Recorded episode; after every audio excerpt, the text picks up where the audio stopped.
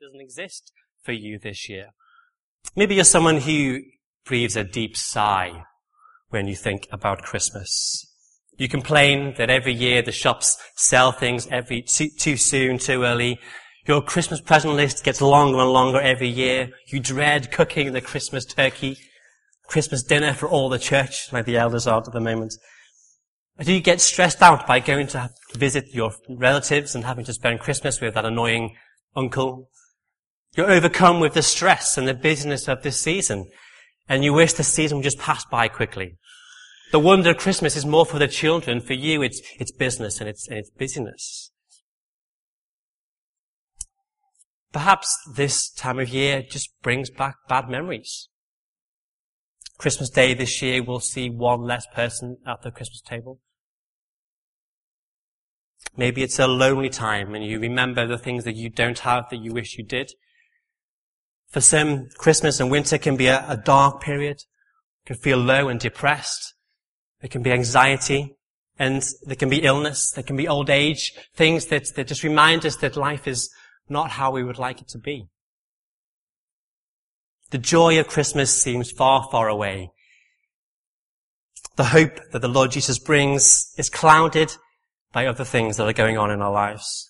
This morning, whatever your experience, whatever your thoughts, your feelings about this period, the unchanging truth and the reality of the Christmas story is that we can remember and we can celebrate the joy of Jesus coming, the hope that he offers, and the wonder of the great miracle that God has performed for us. That Jesus, the Savior, the Messiah, the Lord has come, born in an animal's feeding trough. His arrival announced by the angels. And the shepherds get to be the first visitors. So as we look hopefully anew and afresh at Luke 2, may it be a reminder for you that amidst the busyness and the familiarity, may you still see the wonder. May hope, may you receive the hope that Jesus brings. And may you still find joy in the midst of despair and hardship. Luke opens his account in verses 1 to 7, showing us some facts and figures it tells us that Caesar Augustus has issued this decree that everybody must travel back to their hometown to register.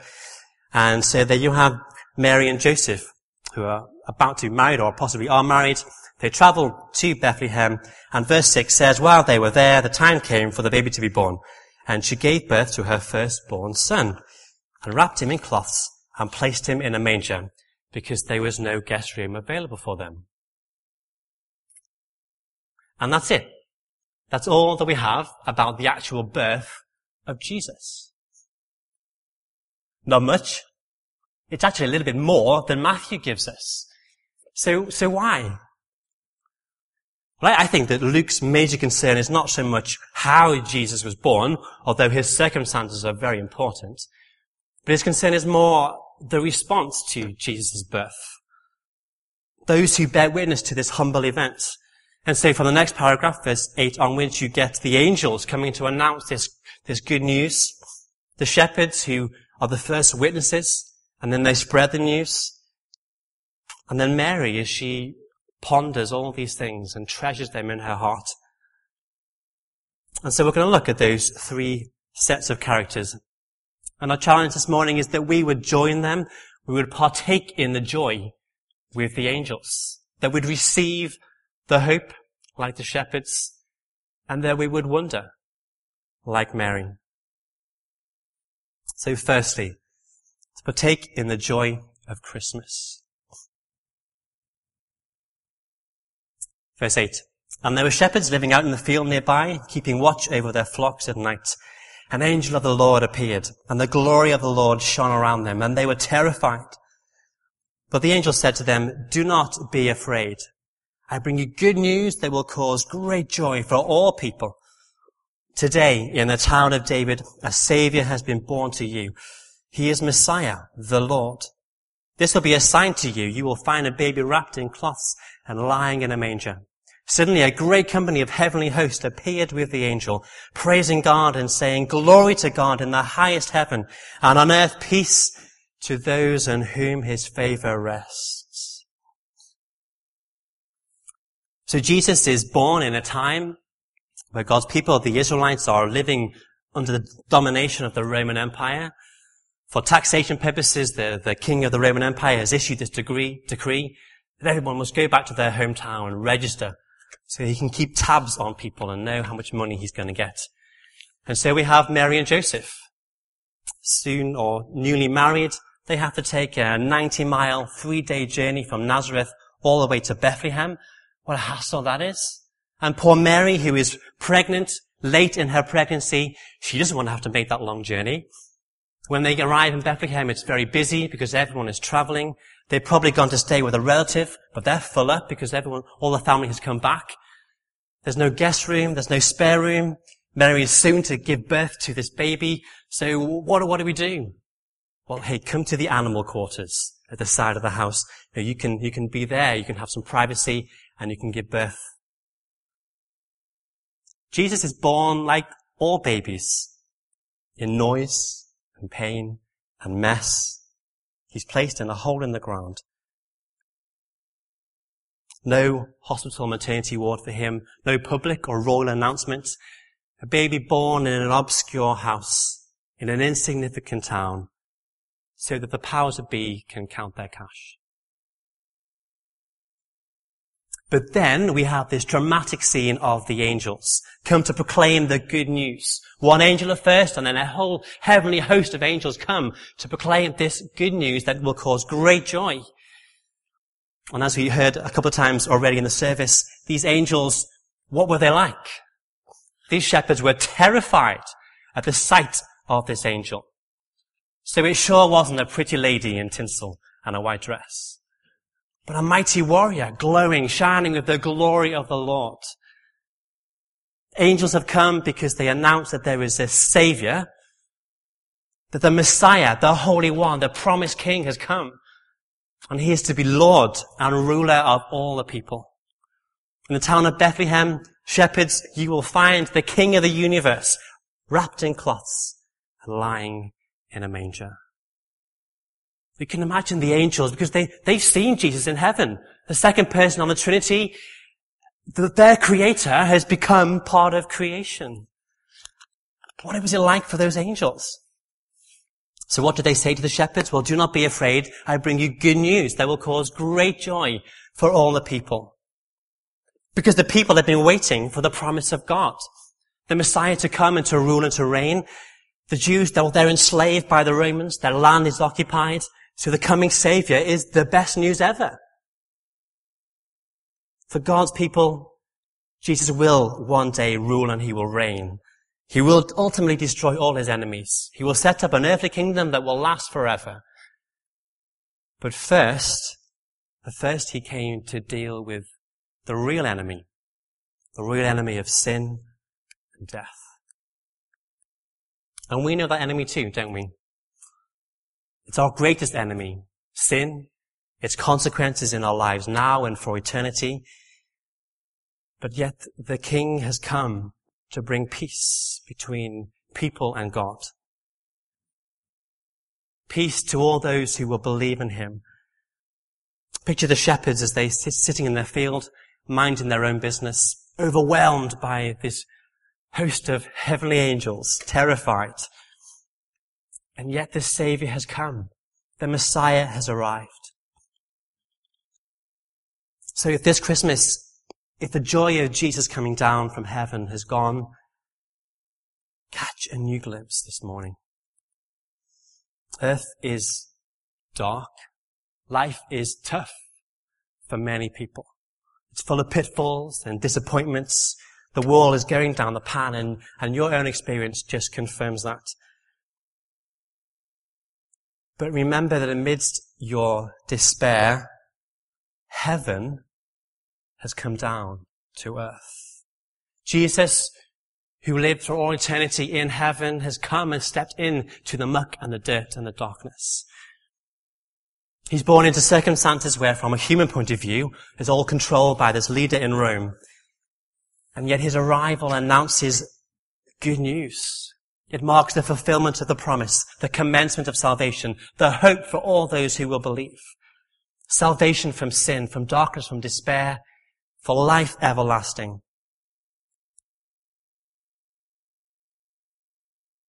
It is a joy that is not based on our circumstances. It is a joy based on historical truth and reality of the life, the death, and the resurrection of the Lord Jesus Christ.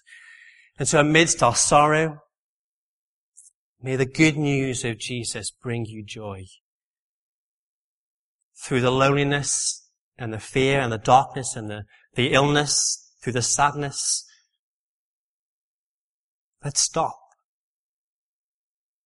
Let's look beyond our circumstances and see the joy of heaven touching earth. There are many, many things that steal our joy in life.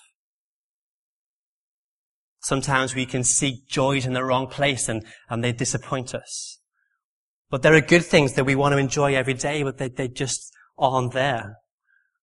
But in Jesus, there is a joy that can be never taken away because He is the Savior. He's come to right all the wrongs. He's come to set the prisoner free, to give life everlasting. And it's free and available for us today. Look to Jesus. Partake in the joy this Christmas. Secondly, let's receive the hope of Christmas like the shepherds. When you read the account, the Christmas stories in both Matthew and Mark, it's clear that this baby is no ordinary baby. That this is no ordinary birth. Matthew tells the story of the Magi who first traveled to Jerusalem because they're expecting a king. He's not there. In Luke, we have the baby arrived, arriving and the first announcement is not by the media but it's by angels, heavenly angels. And the first witnesses of this birth are shepherds. Shepherds? We've heard already, haven't we, that these shepherds are, well, they're just social outcasts. No one likes the shepherds. They belong in the field. They should stay there. They're smelly. They're unclean. They can't come into the temple. Did the angels get it wrong? Did they literally go to the wrong field? Well, no. Because Jesus came for people like the shepherds. Exactly the kind of people that Jesus came for. The good news that causes great joy is for all people. All people includes these lowly shepherds. After being told not to be afraid, they're, they're given the circumstances of Jesus' birth. And the angel said this, go to Bethlehem, you'll find a baby wrapped up in expensive blankets. He'll be lying in a gold-plated cot in the nursery of the biggest house in Bethlehem. He'll be being fed by his nanny while his mother can rest in a different room. Is that what we read? Well, no, of course not. This will be the sign to you. You'll find a baby wrapped in cloths, lying in a manger. Simple cloths, whatever they could find. The manger, the feeding trough for animals. There was no bed, there was no spare room the one born to be King of the Jews, the one announced by heavenly angels, is born into circumstances just fit and just right for the type of Savior that he came to be. He didn't come for the rich, for the clever, for the, for the righteous, but he came for the sinner, like the shepherds. He came for all people, and that means he came for you. And he came for me. He came to be the savior of all those who would trust in the Lord Jesus. And so, however we may feel our relationship is before God, however foolishly confident we may be to stand before Him, or however low and unworthy we really are to stand before Him, the truth is that we need this Jesus. Because we sin. We mess up. We hurt others, we say things and do things and, and think things that would shame us or do shame us. In and of ourselves, there is no hope. We can't get to heaven by our own, our own effort, our own works. We know because we've tried. There's nothing we can do. There's no, the gap is too big to span between us and God. And the hope of Christmas is that God loved the world so much that he sent his son to deal with our sin sin that is punishable by death and eternal separation from God. Jesus dealt with there upon the cross. As Jesus hung there, he became sin for us so that we may be made right with God and receive that peace. You imagine the shepherds as they, they go to Bethlehem and they open the door and there is this baby, Mary and Joseph, wrapped up in the, in the, the cloths lying in the manger is, is just as he was told. You know the, the song, What If God Was One of Us? Well, there he is lying in the manger. He's taken upon flesh. He knows what it is to be cold, to be hungry, to know danger, to know loneliness, to know betrayal and denial. He suffered. He grew up like every other child. He's been tempted in every way and yet without sin. The God-man has come to bring God and man together. And this is the hope of Christmas. But it gets better because the hope of Christmas is not just about salvation and eternal life, but it's about the, the hope that we can have day to day as we live as Christians in the darkness of our world. The fact that Jesus has lived on earth means that he's been through the things that we have. He, he knows. He understands. He's been there. He's been through it. And so he can help and he can encourage and he can comfort and he can deliver and sustain and provide and guide and be all that we need in our time of need. So when we're lonely, he is our friend and our father. When we're grieving, when we're in pain and ill, he's our comfort and he is our support. When we're stressed and frustrated, he's our peace and our deliverer. When we have no idea what is going on in our lives, he is our guide and our encourager. And so this Christmas, may the hope that the shepherds experienced be for you. But also maybe, maybe you challenge ourselves this Christmas. Because like the shepherds, once they had seen baby Jesus, they went and they told people and they were amazed at what the shepherds had seen and heard. So let's be challenged ourselves that we would go and tell others about Jesus, our source of hope. That it is Him who sustains us and keeps us going. It's Him who is there in the tough times. And as we bear witness, as we share of His grace and of His help, as we display with our words the great joy that there is, despite such horrible circumstances, people will stop.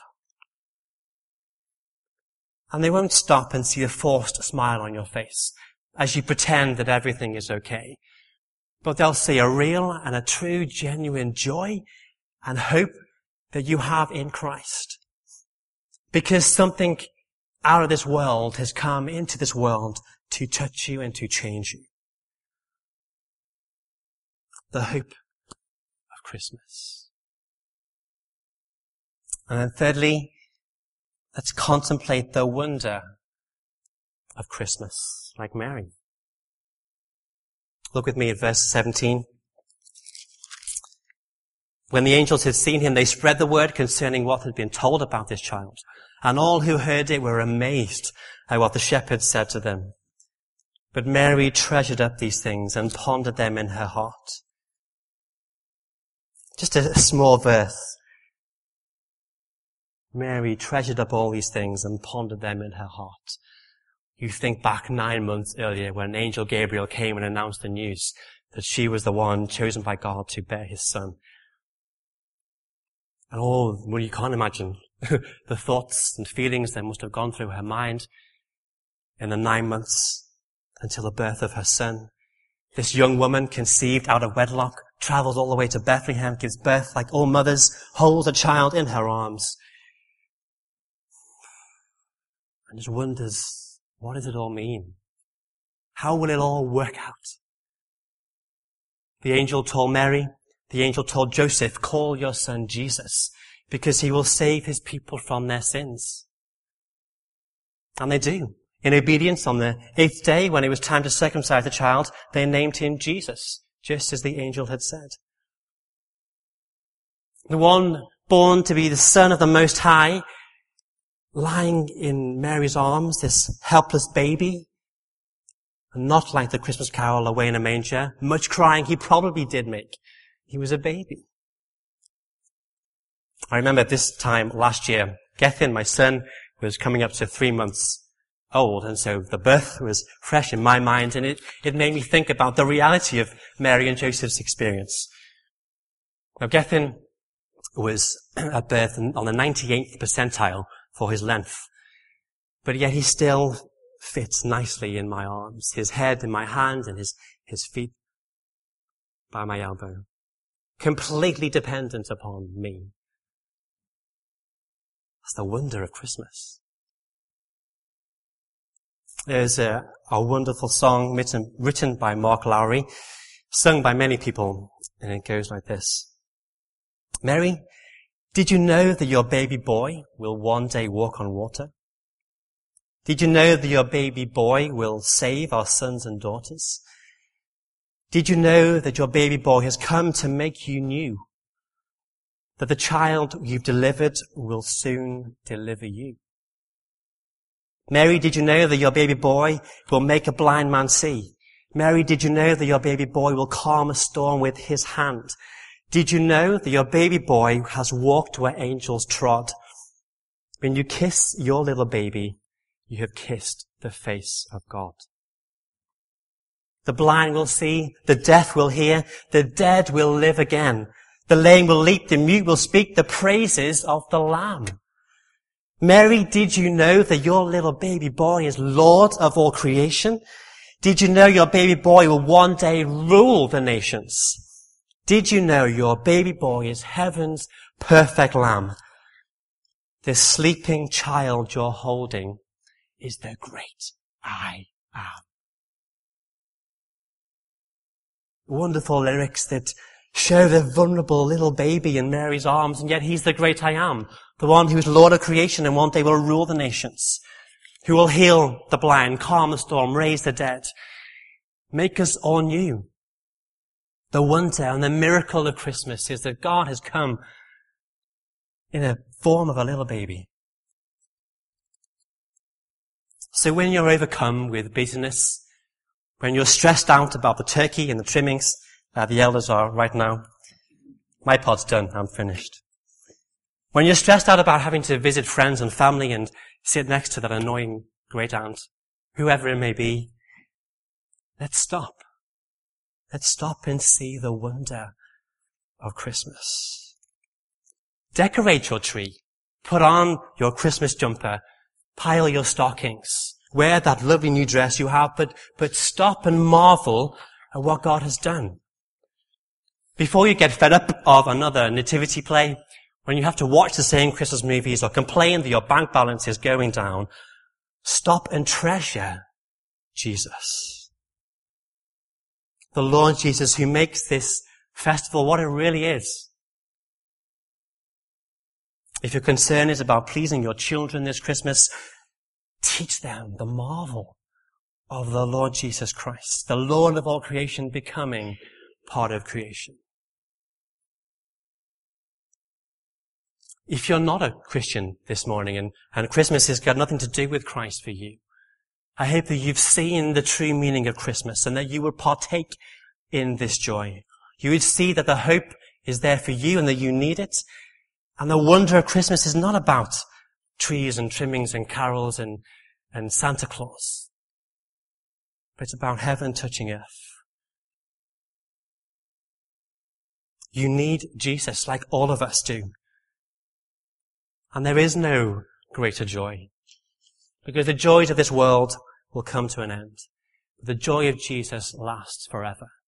And the joy of Jesus is so deep, it can't be changed and can't be taken away by your experience. We put our hope in so much, and yet often we end Christmas Day and we feel disappointed. Put your trust in Jesus. Friends, in a moment we are going to go and celebrate a lovely Christmas meal, hopefully. Let's take this joy. Let's take this hope. Let's take the wonder. Talk about it on your tables. Because truly experiencing the joy of Christmas means that in our loneliness and our sadness and our stress and our frailty and our failure, there is life and hope and joy and, and forgiveness and freedom in Christ. All this stuff is not based on circumstances. Truly grasping hope of Jesus means that our fears turn to faith, our hopelessness to joy, and our unworthiness to thankfulness.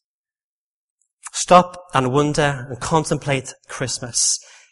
And may you be filled with joy and overcome with the marvel of all that God has done in Christ for you. Let's take a moment just quietly in our, in our own hearts and minds and contemplate things that we have heard